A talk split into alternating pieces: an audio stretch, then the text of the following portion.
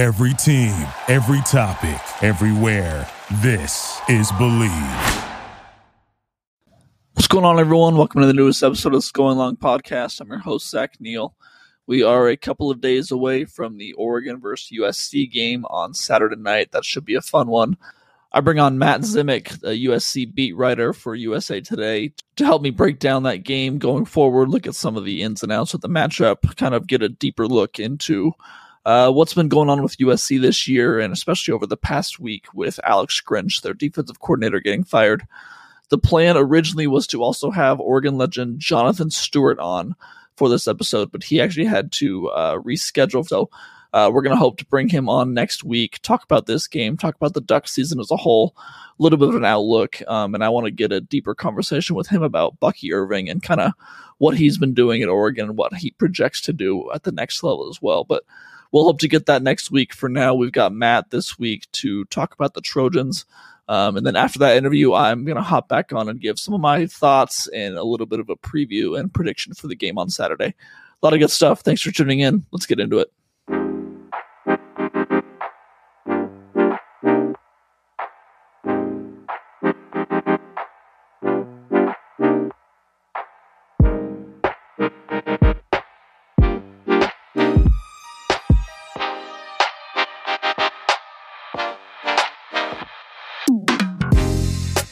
All right, welcome in. We've got Matt Zemek here, the managing editor of Trojans Wire, uh, here to talk about this entertaining matchup between Oregon and USC coming up. I don't say intense matchup. Um, I think a few weeks ago we would have described this one as intense, but it's more so just entertaining right now. So we brought Matt on to talk with us.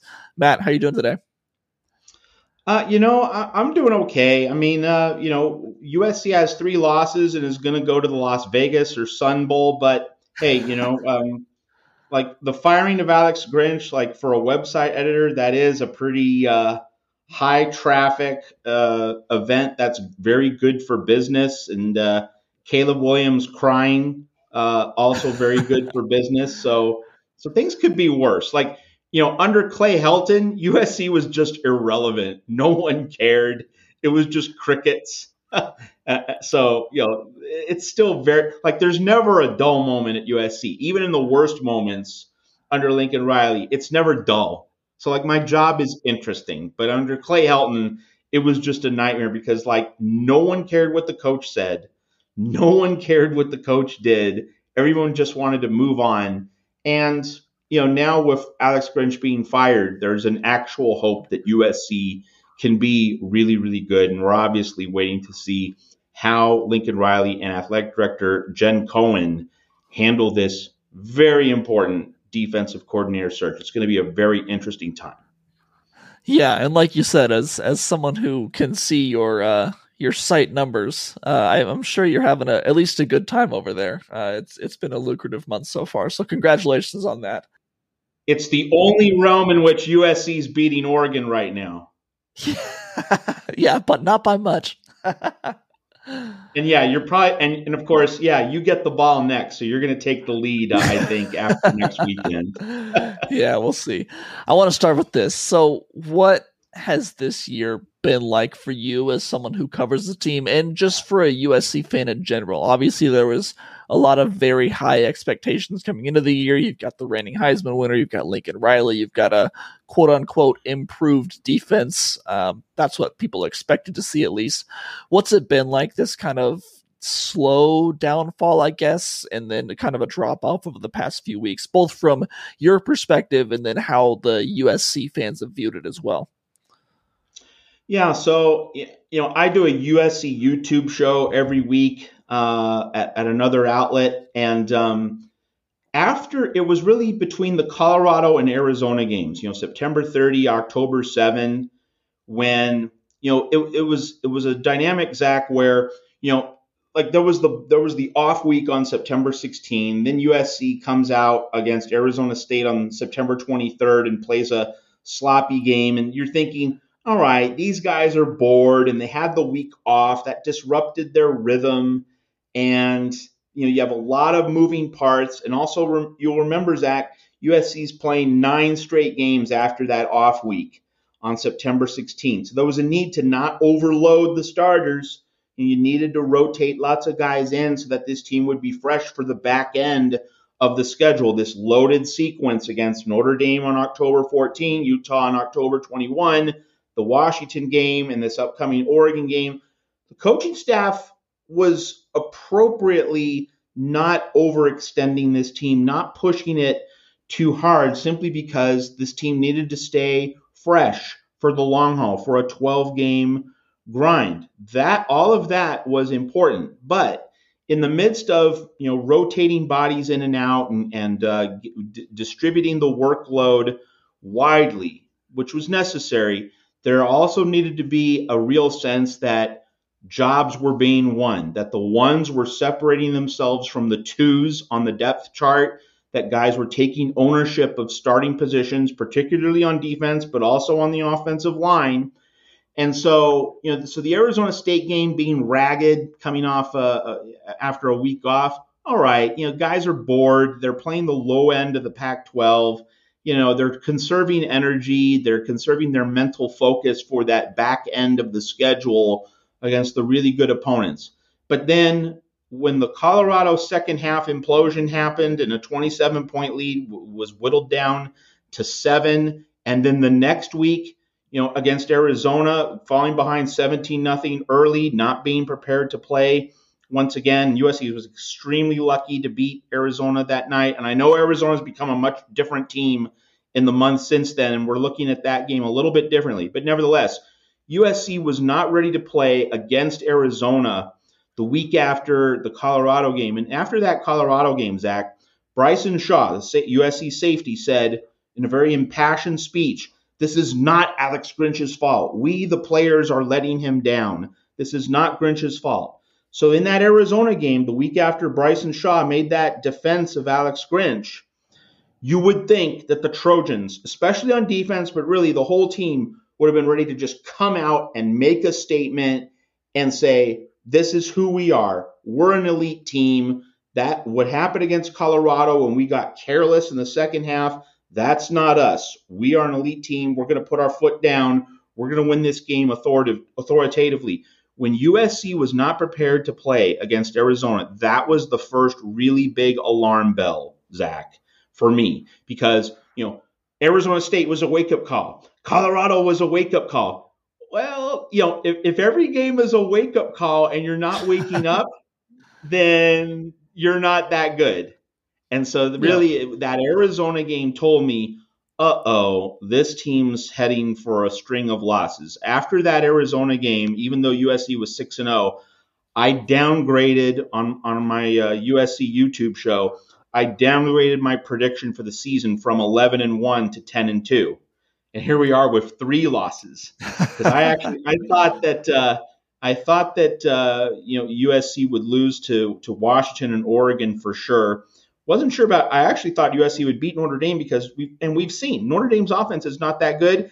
Notre Dame gained only 253 yards against USC, but that was the game in which the offensive line for USC capitulated, which is absolutely horrible. Caleb Williams throwing three first half interceptions, but like I did think after the Arizona game that USC was going to lose twice, at least twice.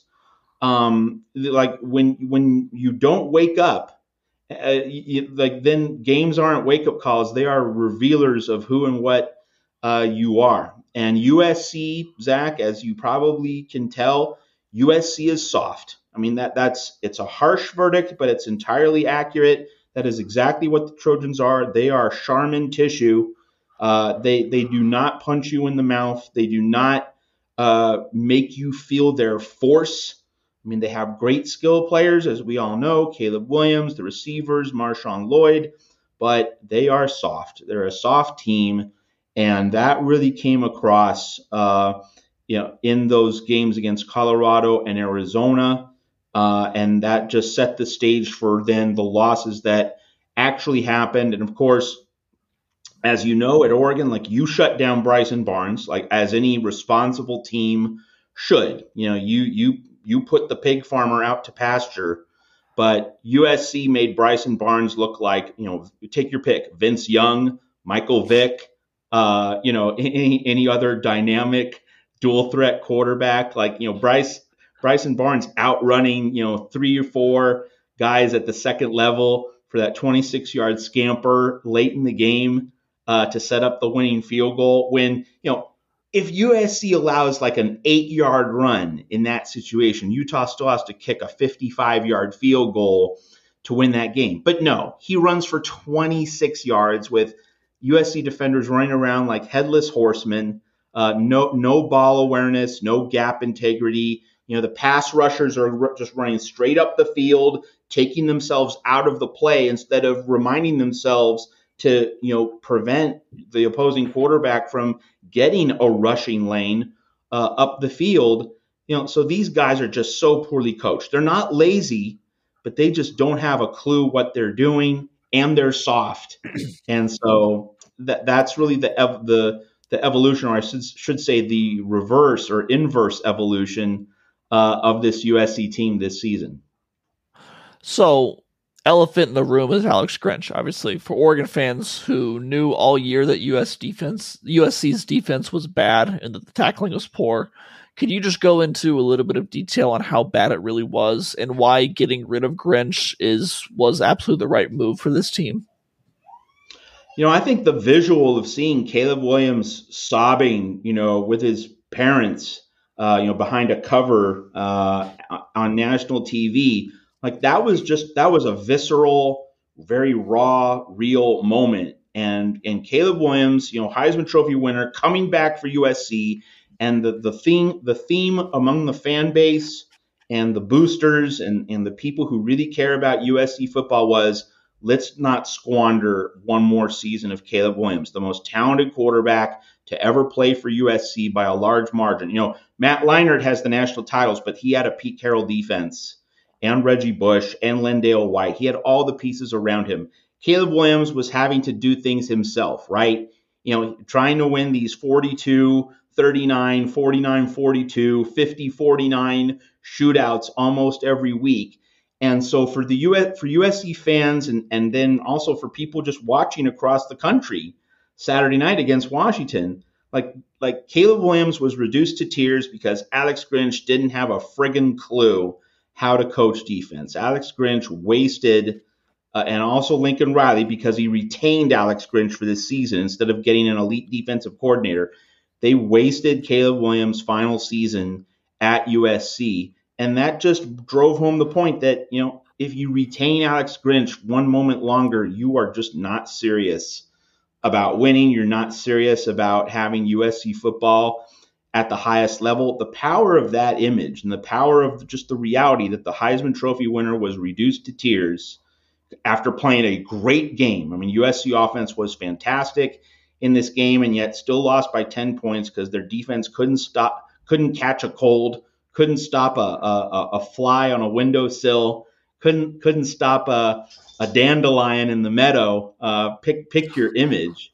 Um, you know that just drove home the point. We, we can't have this anymore. Uh, and and you know like simp in that Washington game, you, you were able to uh, uh, w- watch at least a little bit of it because Oregon played a couple hours earlier. I mean, after you, your uh, post game coverage of the Cal game, you certainly saw late in that game uh, a simple pitch play for Washington to yeah. get 30, 40, 50 yards. I mean, it's not as though Kalen DeBoer went deep into the grab bag, you know, for these wrinkles or exotics. No, it's just pitch the ball.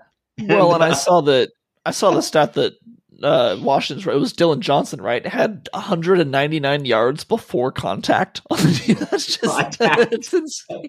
So that leads me to my question. So now that Alex Grinch is gone, what changes immediately? Do you expect anything to change this week? Do we see anything different? Do we see you know, even if it's a little bit more image or more energy from the team. I mean, we saw the the Las Vegas Raiders this last week look really good now that their head coach is gone and they were under an interim coach that they believed in. Do we see a little bit of that type of thing from this USC defense? Do you expect to see that at least this week? Well, one of the big central knocks on Alex Grinch is that he tried to fit players uh, into his scheme instead of adjusting his scheme his overall approach to fit the players, right? And that's the, a central mark of good coaching. You you tailor what you do to your talent instead of demanding that your talent adhere and conform to what you want to do personally as as a me- measure of your football aesthetic, your football preference. And one of the things that a lot of observers noticed was that you know, USC defensive players, they were checking their wristbands. They were trying to figure out plays before, before uh, you know, before uh, Washington came up to the line of scrimmage. You know, that's usually something that an offensive player might do. It's something that a quarterback might do. As a defensive player, it should just be read and react, right? Like you shouldn't be looking at a wristband or what's this play, what's this formation. So he he overloaded his players with complexity. And he didn't just turn them loose and say hey just go play football. This is this is the formation. This is what you read. This is this is how you react. And so the the basic thing that's going to change is you're probably going to see just an extremely simple scheme and approach from uh, this interim staff. Uh, like I don't think it, it matters which guys replaced Grinch, just the overall effect. Whoever replaced him on an interim basis for this Oregon game is just going to be, hey, just go out there and play, read and react. You know, we're, we're not going to make it complicated. Don't get bogged down in uh, all sorts of what ifs, tangents, uh, other considerations. Simple, simplify the scheme. Just play football. That that's going to be the general approach. Uh, you, the interim staff certainly can't reinvent the wheel in terms of like taking Grinch's complexities and maybe putting a tweak uh, or a wrinkle on them. No, it's just going to be dressing, removing all that uh, complexity and just say, hey, go at it, attack, be aggressive. Uh, you know, enjoy just getting after the quarterback, just trying to make plays.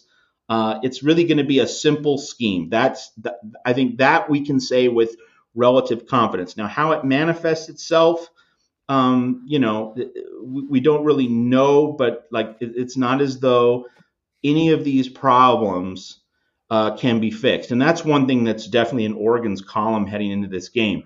Let, us imagine, Zach, that we lived in a world where uh, Grinch got fired after the Utah game, which he could have. Like that was embar- that was plenty embarrassing uh, in its own right. You know, getting roasted by a pig farmer um, you know, that was October 21. That would have given USC three weeks to simplify and adjust for this Oregon game. But this is one week. Like you, you no matter, I don't care if Vince Lombardi was taking over the USC defense this week. That's not enough time to make real world significant adjustments for all of Oregon's fabulous skill players and most centrally a really, really good offensive line. Like that's the other thing that USC is a soft team. Uh, it's it, it it does not play rugged, manly, physical football in the trenches. Um, there's only so much that a, that a new staff can do uh, in one week. Uh, if this change had happened several weeks earlier, maybe maybe we could begin to have a discussion about USC really being able to throw a curveball at Oregon, but under this set of circumstances, I don't think so. So we talked already. I was on your podcast this week, and we talked about how there's a lot at stake, at least for Oregon in this game. When you talk about just the, you know, the ability to make a statement in this game, there will be a lot of recruits at this game, uh, national TV, late night game. Um, first time these two teams have met since 2020. We know how Oregon is entering this game. We know what a big deal it is on their side, on the fan side. How do you think USC fans enter this game? Obviously, USC players want to go in and win. That's that's how they're built. They're going to do that every week. Are USC fans bought in at this point, or are they more onto basketball season, thinking that this season is already a wash? And like you said earlier, I don't remember if that was on this podcast or your podcast. They're basically playing for a spot in the Las Vegas Bowl at this point.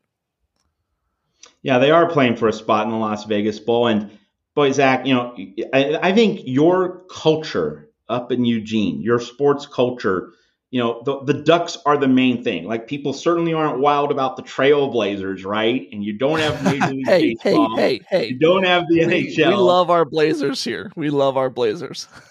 yeah, but they're, they're they're headed for a rough ride this season, and you don't have Dame time anymore either. Yeah, so like Oregon football, Oregon football is the thing, and of course, you know Oregon basketball, great win against Georgia.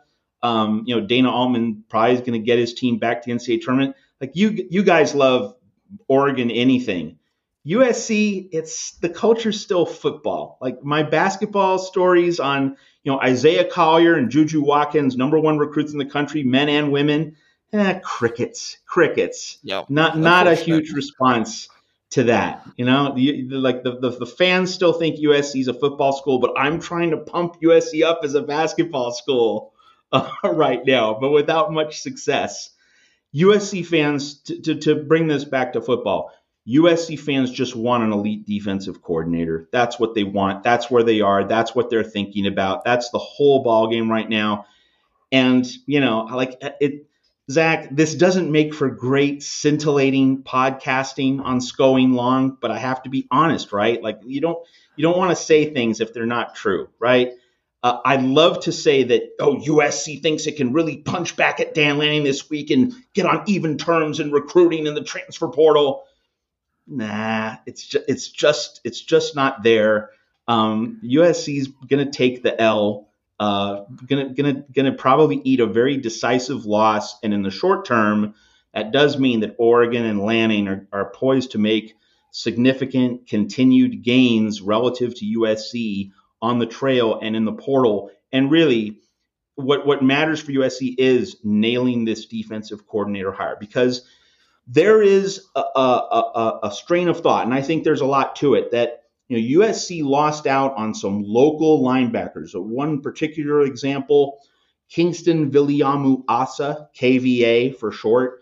He went to Notre Dame. A lot of he's from. St. John Bosco in Southern California, one of the elite high school programs in the country, along with Mater Dei other powerhouse programs in Southern California. A lot of USC fans think if Alex Grinch wasn't at USC and the Trojans had a really good defensive coordinator, KVA would have stayed home.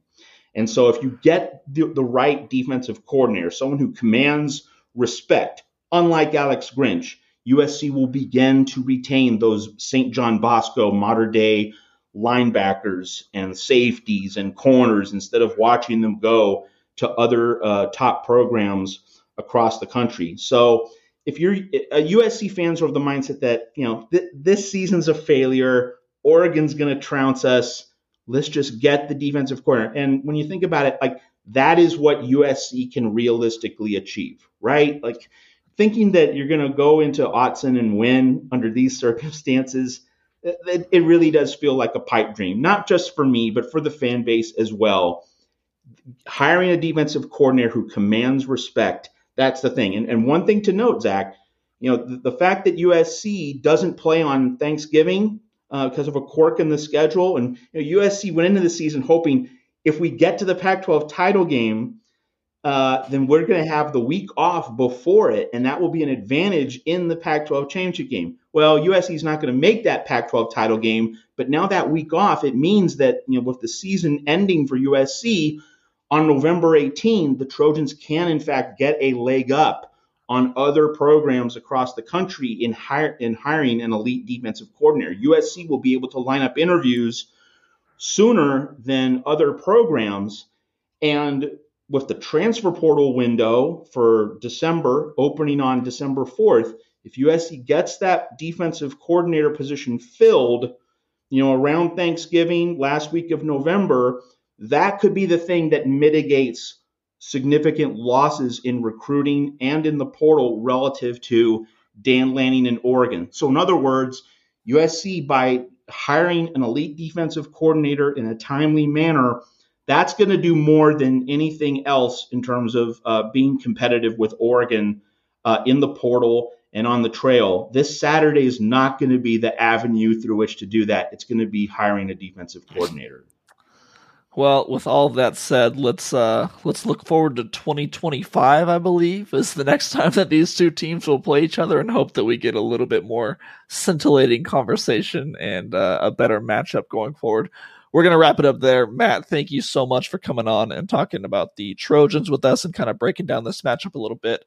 Uh, if you don't follow Matt on Twitter, I encourage you to do so. Follow all of his coverage at Trojans Wire. They do a great job covering uh, USC football and specifically USC basketball coming up as well. They've got a really good men's and women's team going forward um, with a, a, lot of hype around them going into the year, especially with Bronny James. That's a fun story to, to follow. So, um, Matt, thank you again for coming on. I will talk to you, I'm sure, several times later this week as we continue to cover this um, entertaining, not uh, intense game on Saturday afternoon. Matt, thank you. Uh, thank you, and I think Oregon is going to be going long for a lot of splash plays against USC this Saturday. Well done, sir. Well done. All right, thanks. Real quick, I just want to briefly touch on the college football playoff rankings. Nothing really changed for the Ducks this past week. They're still number six in the latest rankings that came out.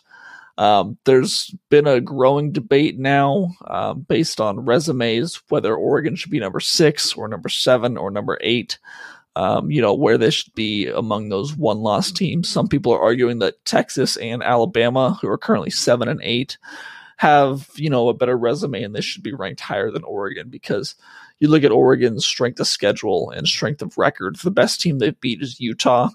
Um, unfortunately, because of the way that Colorado and Washington State have kind of fallen off a little bit, those are no longer looked at as very good wins, and it's you know it's pretty hard to argue about that. I I think that yeah, you've got that Utah win that looks pretty good, but Utah's also you know you can see the flaws in their game, especially offensively.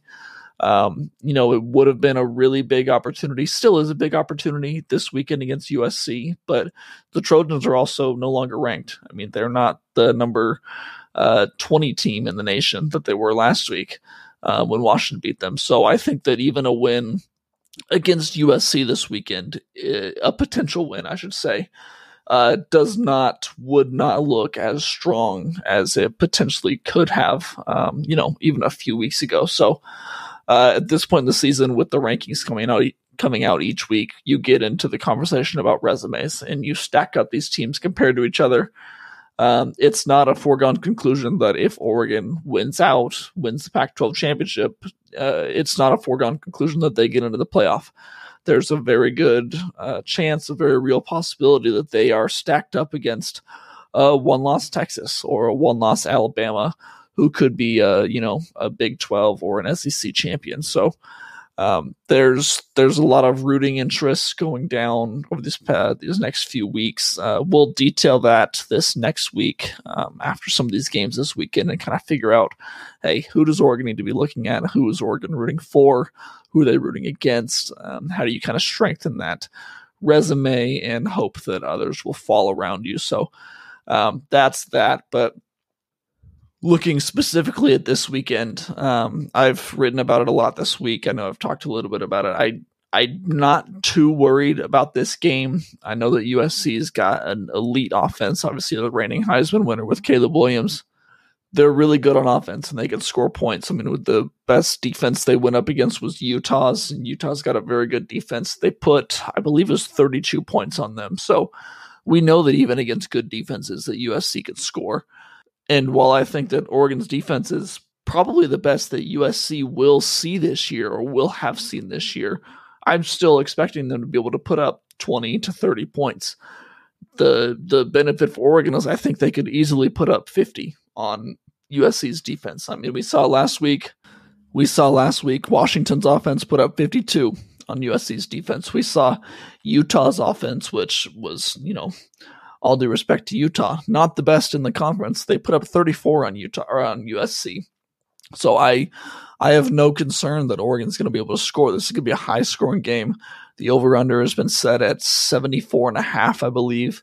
Um, I would be inclined to take the over. It's just it's going to be a question of how many points Oregon gives up because I don't see any way that the Trojans are going to hold them under 40 or 50 points. Um, you know, at the minimum, I think this could be a really high scoring game. So, um, at the moment, when I'm looking at my score prediction, I'm I don't have it completely locked in right now. Um, I'm leaning towards Oregon 56, USC 28. Um, again, I don't think it's going to be a super close game.